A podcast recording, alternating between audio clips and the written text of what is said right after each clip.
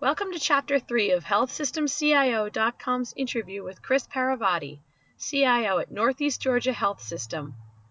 In this segment, Paravate talks about how he's working to build a customer centric culture within the IT department, what Elena Cummings taught him about coaching and giving feedback, and why it's critical for IT leaders to share core values, even when they don't see eye to eye.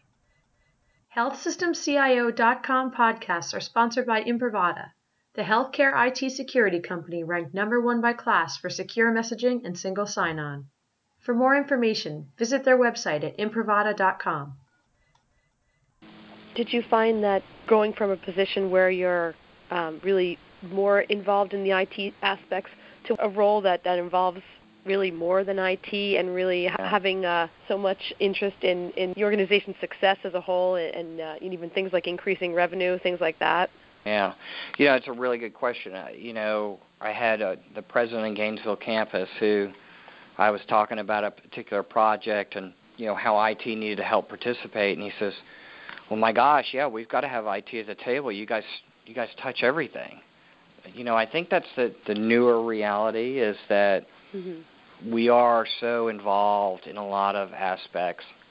One of the things I did inside of the IT strategy was I, I painted a picture of what I'm calling the customer centric IT division, where we don't support applications, we support customers. Hmm. And those applications may come or go, but those customer needs are really where we're where we're focused. Yeah. And so we've done some things to kind of shape IT differently. For example, I you know I have a director of business systems, and that that director of business systems is the business partner with the CFO. And and his responsibility is to make sure whether we're talking about printers or new ERP systems that he has the ultimate accountability for the support of that division and that he owns that relationship. He's the quarterback for support that's provided um, to that group. And so they become an extension of that division and foster and build that relationship to be, you know, an IT partner. And uh, so that's been a big part of, of kind of where my focus has been, even to the degree of, of changing um, the way that analysts historically have supported products. You know, we're, we've got a big focus on first call resolution and really providing exceptional customer experiences at the help desk. And so we've actually established a, a process where um, help desk may take the first call, but they can conference an analyst in to help resolve that issue as a first call resolution.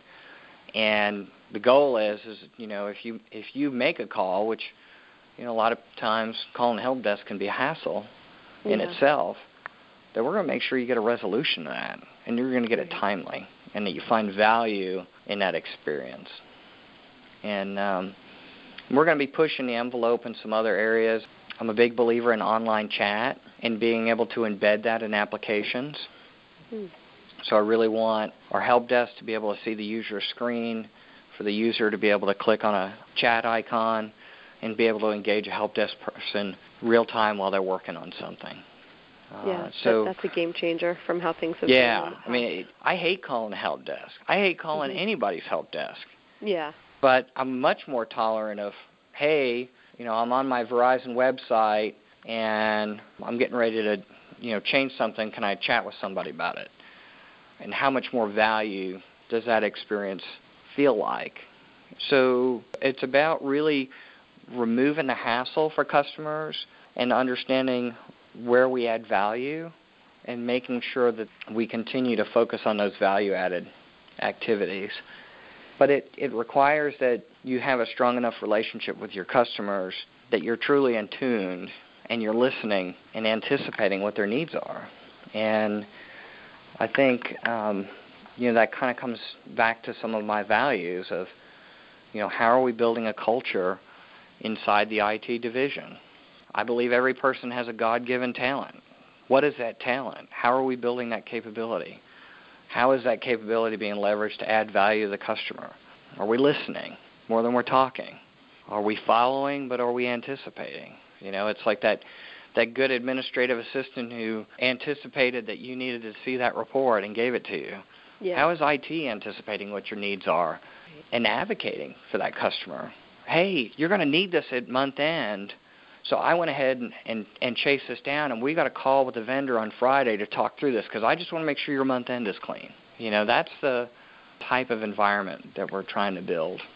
And I think that's you know just how IT continues to evolve as now being part of a a key part of, of operations and not just a department that provides reports and and uh, is regulated to to technical things.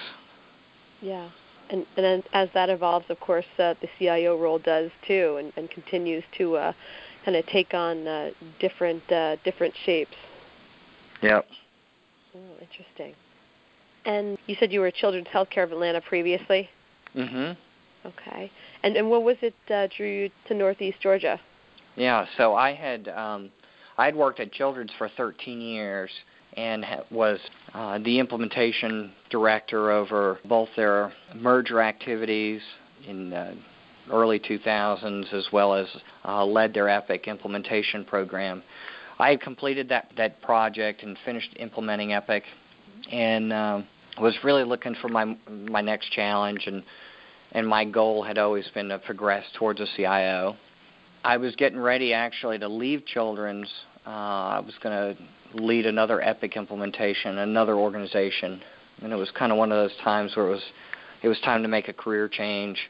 At the end of the day, the CIO and and I at the time, I I could work with him and I could I could tolerate him, but him and I didn't necessarily see eye to eye on some of the values. And uh, Elena Cummings, who's CIO now at Children's, was the CIO at Northeast Georgia. Oh right. Okay. And uh, she had called me. She worked for me at Children's, and said, "Hey, would you come to work for me at Northeast Georgia?" And so one thing led to another, and and uh, I came up here six years ago, where we uh, we were a McKesson outsource shop. We brought all that in house.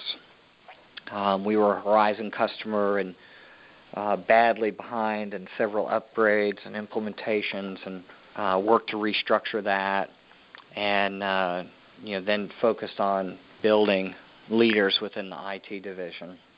So that's kind of what brought me here.